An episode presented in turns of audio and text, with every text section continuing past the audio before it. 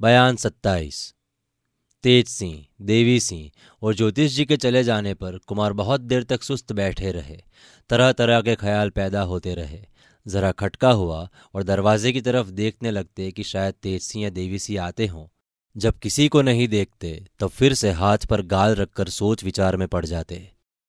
पहर दिन बाकी रह गया, पर तीनों अयारों में से कोई भी लौट कर ना आया। कुमार की तबीयत और भी घबराई। बैठा ना गया। डेरे के बाहर निकले। कुमार को डेरे के बाहर होते देख बहुत से मुलाजिम सामने आ खड़े हुए। बगल में ही फतेह सिंह सेनापति का डेरा था। सुनते ही कपड़े बदल हरमों को लगाकर वो भी बाहर निकल आए और कुमार के पास आकर खड़े हो गए। कुमार ने फतेह सिंह से कहा, चलो जरा घूम आए, मगर हमारे साथ और कोई ना आए। ये कहकर आगे बढ़े। फतेह सिंह ने सभी को मना कर दिया। लाचार कोई साथ न हुआ। ये दोनों धीरे धीरे टहलते हुए डेरे से बहुत दूर निकल गए। तब कुमार ने फतेह सिंह का हाथ पकड़ लिया और कहा, सुनो फतेह सिंह, तुम भी हमारे दोस्त हो, साथ ही पढ़े और बड़े हुए। तुमसे हमारी कोई बात छुपी नहीं रहती। तेज सिंह भी तुमको बहुत मानते हैं। आज हमारी तबीयत बहुत उदास हो गई। अब हमारा जीना मुश्किल समझो, क्योंकि या तेज सिंह को न मालूम क्या सुझी कि बद्रीनाथ से जिद कर बैठे। हाथों में फंसे हुए चोर को छोड़ दिया। न जाने अब क्या होता है। किताब हाथ लगे या ना लगे, तिलिस्मी टूटे या ना टूटे, चंद्रकांता मिले या तिलिस्मी में ही तड़प तड़प कर मर जाए।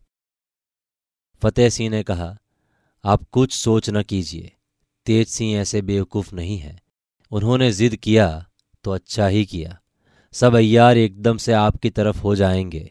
आज का भी बिल्कुल हाल मुझको मालूम है। इंतज़ाम भी उन्होंने अच्छा किया है। मुझको एक काम सुपुर्द कर गए हैं वो भी बहुत ठीक हो गया। देखिए तो अब क्या होता है।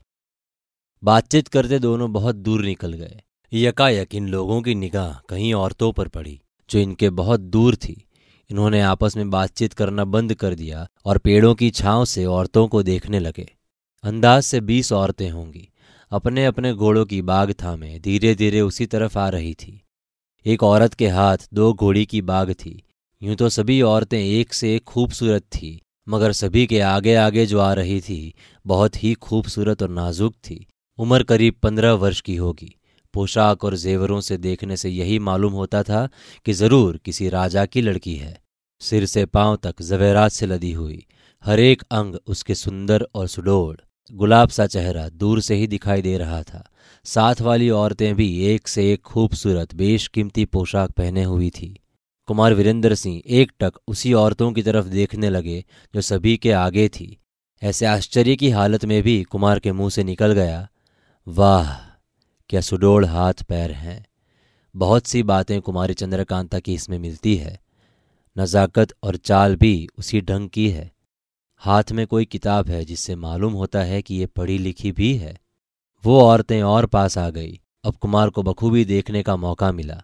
जिस जगह पेड़ों की आड़ में ये दोनों छिपे हुए थे, किसी की निगाह नहीं पड़ सकती थी। वो औरत जो सबों के आगे आगे आ रही थी, जिसको हम राजकुमारी कह सकते हैं, चलते चलते अटक गई। उस किताब को खोलकर देखने लगी। साथ ही इसके दोनों आँखों से आँसू गिरने लगे। कुमार ने पहचाना कि ये वही तिलिस्मी किताब है, क्योंकि इसकी जिल्द पर एक तरफ़ मोटे मोटे सुनहरे हरफों में तिलिस्म लिखा हुआ है। सोचने लगे इस किताब को तो अयार लोग चुरा ले गए थे। तेज सिंह की खोज में गए हैं तो इनके हाथ ये किताब क्यों कर लगी? ये कौन है और किताब देखकर रोती क्यों है? पुस्तक चंद्रकांता का दूसरा अध्याय समाप्त।